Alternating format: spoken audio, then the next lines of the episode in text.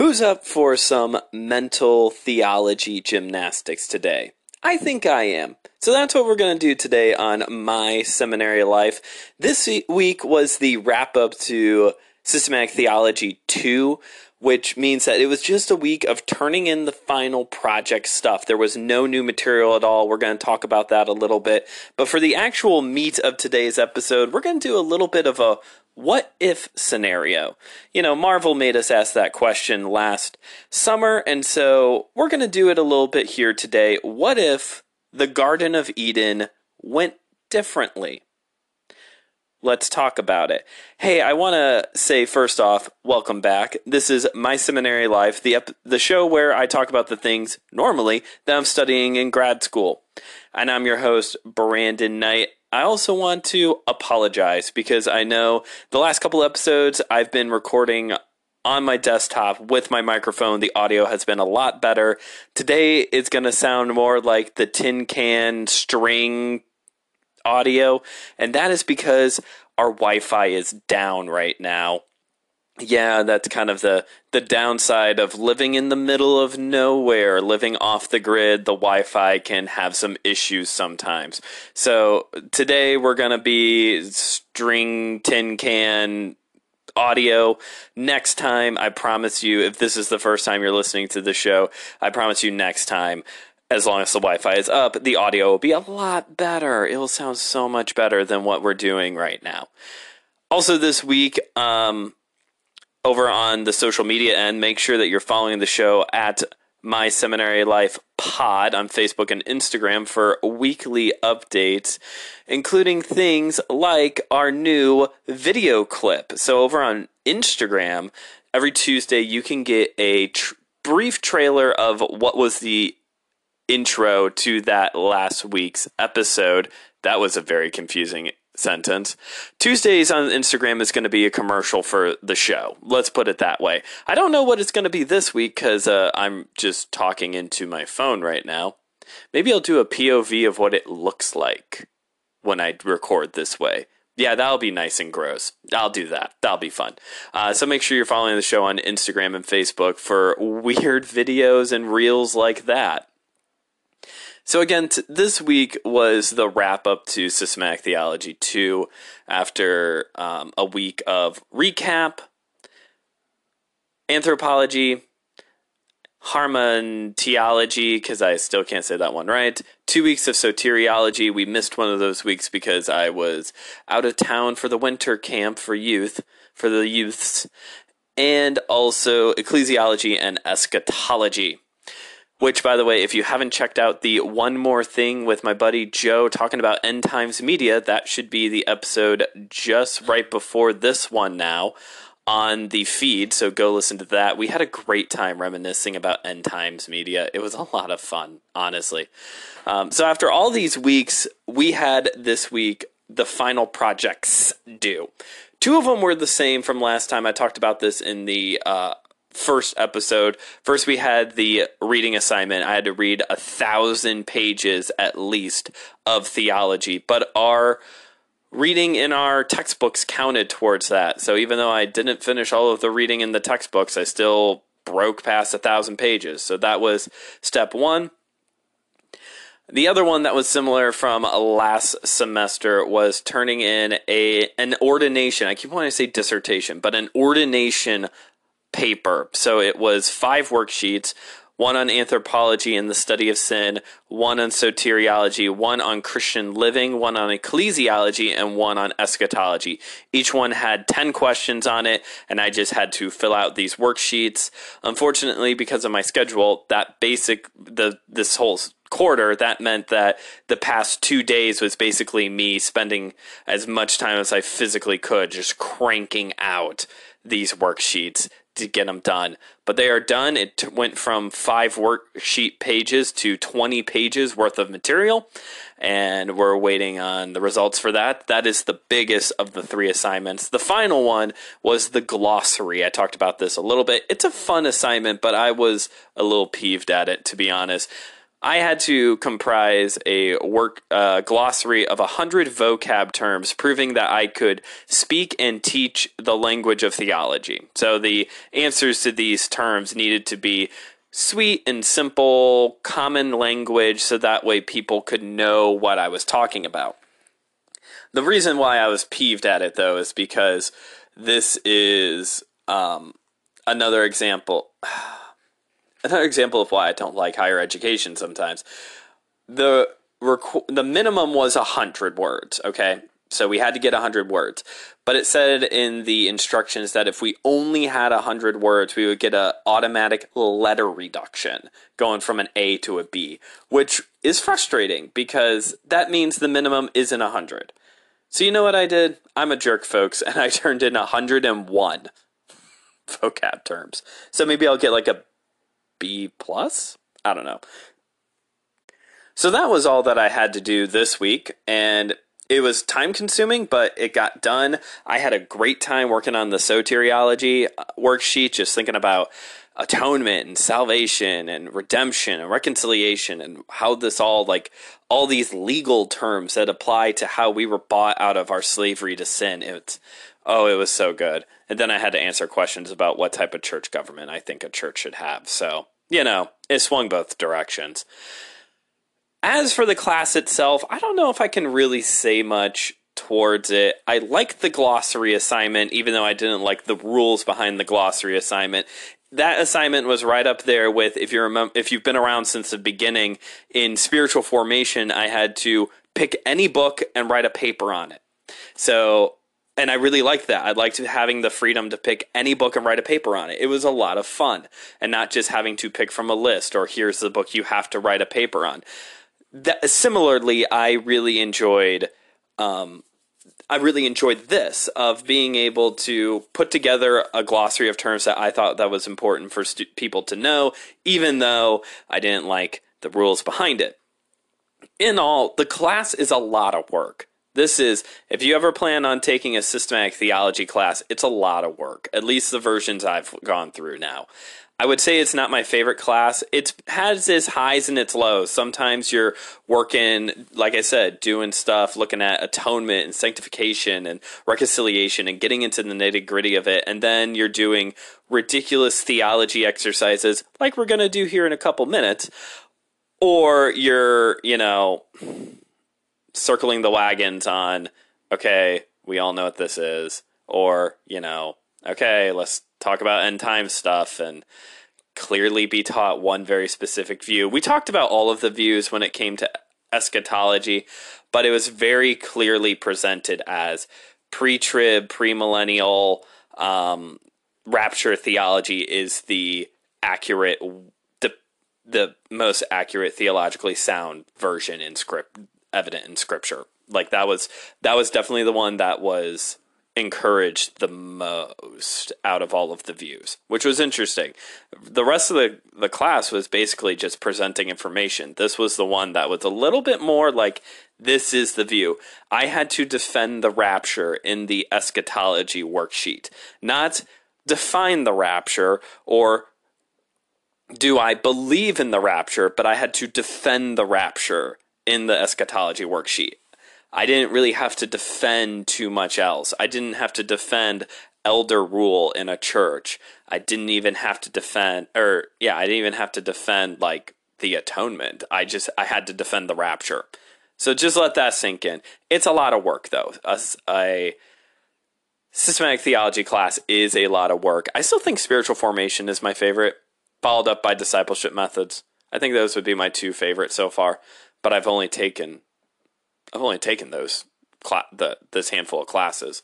And starting, I believe next week we will be back with a brand new episode kicking off our new class ministry administration. This is going to be way different, y'all. Like doing a class on how to run a church, I guess. I don't know. I'm expecting this to be I, I, think it will be good. I, I, I've downplayed it a little bit when I first announced that was going to be the class, but I think it's going to be good because I imagine this is a lot of stuff that normally you have to learn on the fly.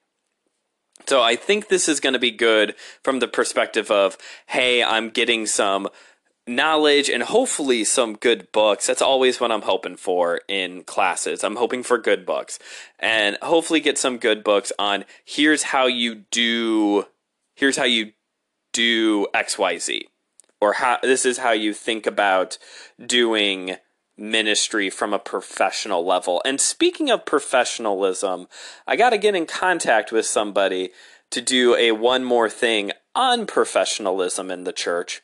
Might do two.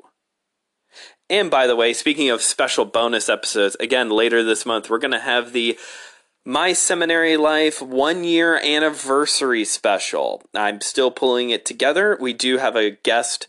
Well, I should say, I'm working on getting a guest lined up for the show. She's very pregnant, so hopefully she'll be able to be on the show um, talking about Lent, I think is what we're going to talk about a little bit, but we're also going to talk about, you know, how great of a year it's been here at my seminary life and maybe some of the things we plan on doing moving forward. Um, what else do we got going today? I think it's time for us to talk about our mental exercise for today's episode. Because that's one thing I took away from systematic theology is that sometimes we have to play these mental gymnastics that you know, we might not be able to arrive at a conclusion at, but it gives us something different to think about. And the one I wanted to talk about today uh, came to me while I was filling out the anthropology worksheet for my dissertation or ordination assignment. And it's this Did Adam and Eve have to eat of the tree of the knowledge of good and evil in order for sin to be entered into the human race. Okay? So, as the name implies, maybe the answer is yes. Because either that was literally the name of the tree or a symbolic, poetic name that was given to the tree, that this is the tree where the knowledge of good and evil was going to come from. But the reason why I this thought came to mind is because a lot of the questions in the anthropology worksheet were wrestling with this idea of what was the garden like, what were the responsibilities of Adam and Eve in the garden, what was the fault, things like that. We we had to look at, you know, original sin and, you know, humans identity, but a lot of it was also what was the garden like. And as I'm looking at Genesis 1 and more so 2, I'm starting to put together that there were actually many commands in the garden.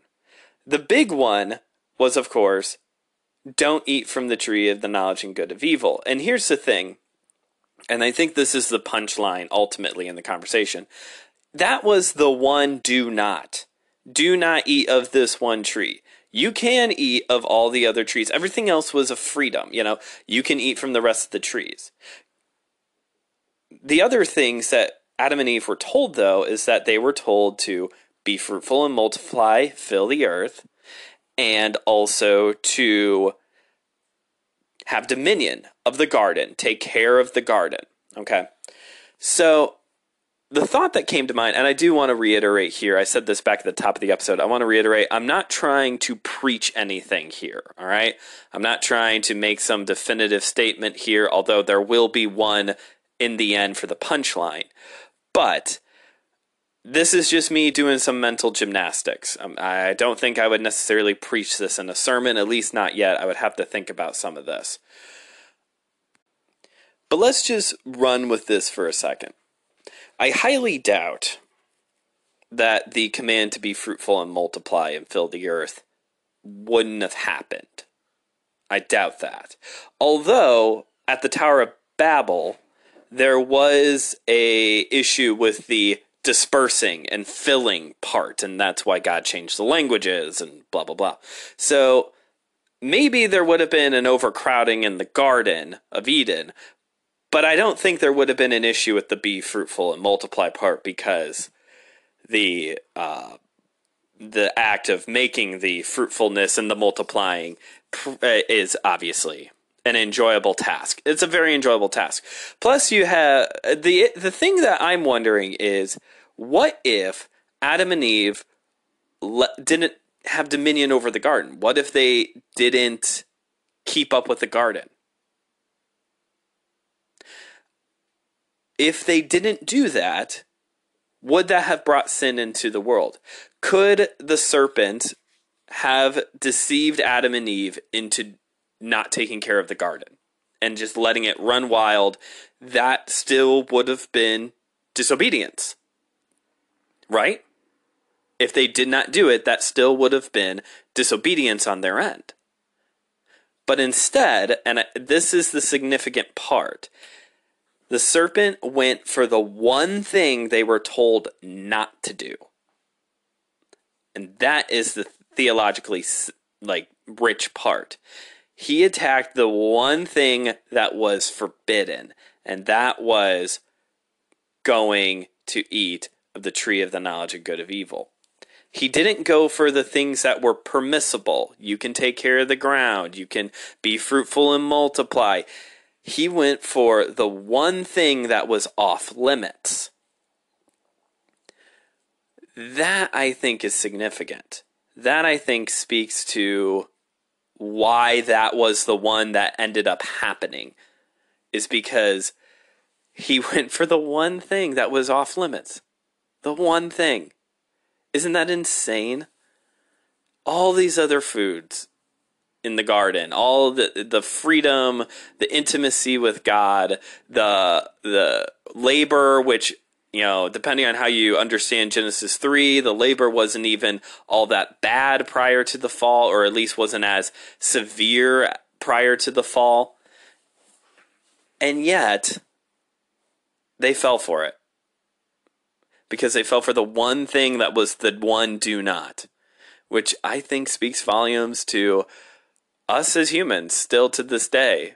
We're so easily tricked and deceived and tempted by the one do not. By the do not.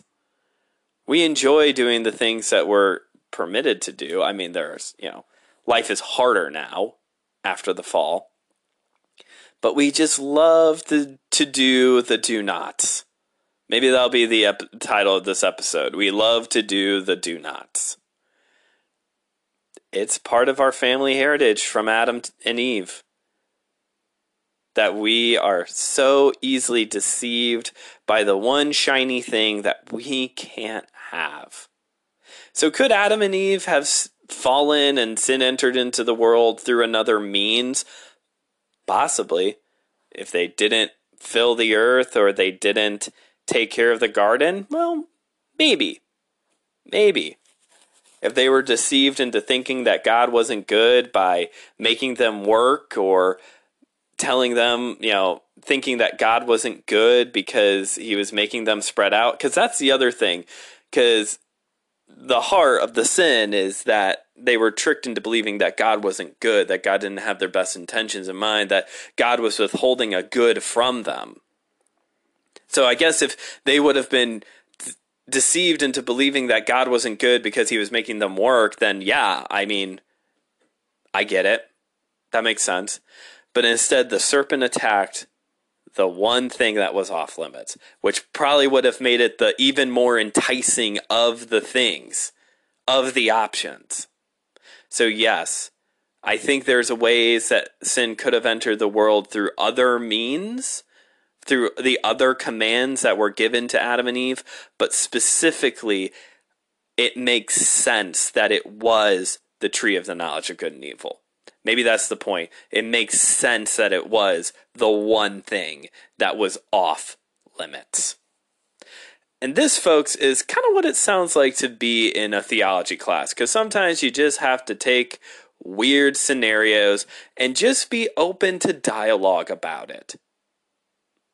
Maybe this will give you something to think about. Maybe this will challenge you into those other things that you those do nots that you're easily tempted into Uh, as a reflection of areas in your life where maybe you think God isn't good, but this other thing is better than what God has for you. Things to keep in mind as you go through your day. Well, that's all I've got now for the my seminary part. So let's pop on over then to the my life part.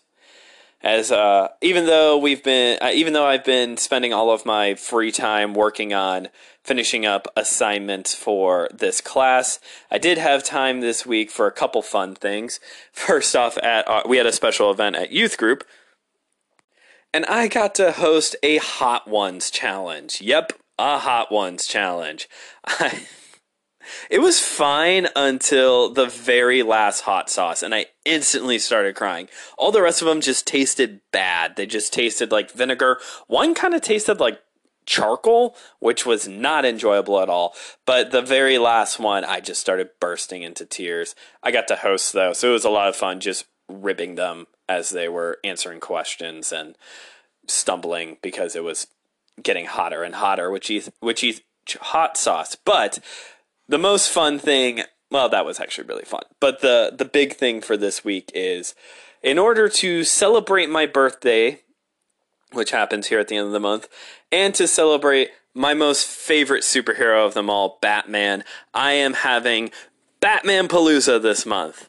And each day of the month of March so far, I have watched a different Batman related thing. So far, I have watched a couple episodes of the animated series, um, Batman 66, the movie with Adam West, a couple episodes of Batman Beyond, and Batman starring Michael Keaton and Jack Nicholson. And today, as of the recording of this, I am going to see the Robert Pattinson, The Batman it's part of it's my birthday present from my brother. He, my brothers are getting they got us tickets for opening weekend, and I'm so excited to go see this movie. You can hear about uh, you can hear me and Joe talk about it over at Systematic Ecology. It's one of the more recent episodes, just doing a prep for the movie, breaking down different characters and what we're hoping to see. So that's a lot. That's a really fun episode. Go check it out.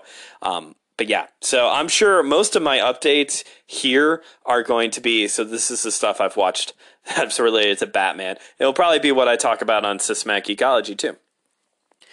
So that's all I got for my life right now.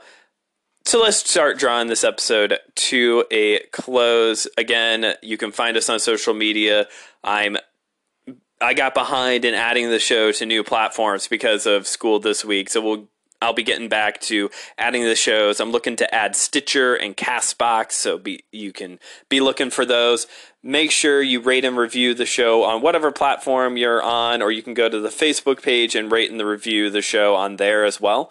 Um, we're on Apple Podcasts, Google Podcasts, Spotify, Overcast, the whole thing now, so you can tell your friends where they can find the show. It's much easier now, is what I'm going for. Breaker is one of the options yeah, few other options now. So you can find the show in plenty of places so your friends can join in on all of the theological fun going on here. And if you ever have a question for me or for the show, you can always email us now at my no, that's not the email. the email is email seminarylife at gmail.com. Email seminarylife at gmail.com all lowercase, all one word. You can email the show if you have a question for me that you would like me to answer here on the show, especially on the upcoming happy birthday episode. I would love to answer any questions that you may have for that as a segment of part of that. And also, the, there is an option on Anchor to leave a voice message if you're one of the people who like to use Anchor. And that is it for today's episode. Thanks for hanging in there. Thanks for joining me through this journey of systematic theology. And I'm looking forward to having you join me on our next adventure through ministry administration. But until next time, keep on studying.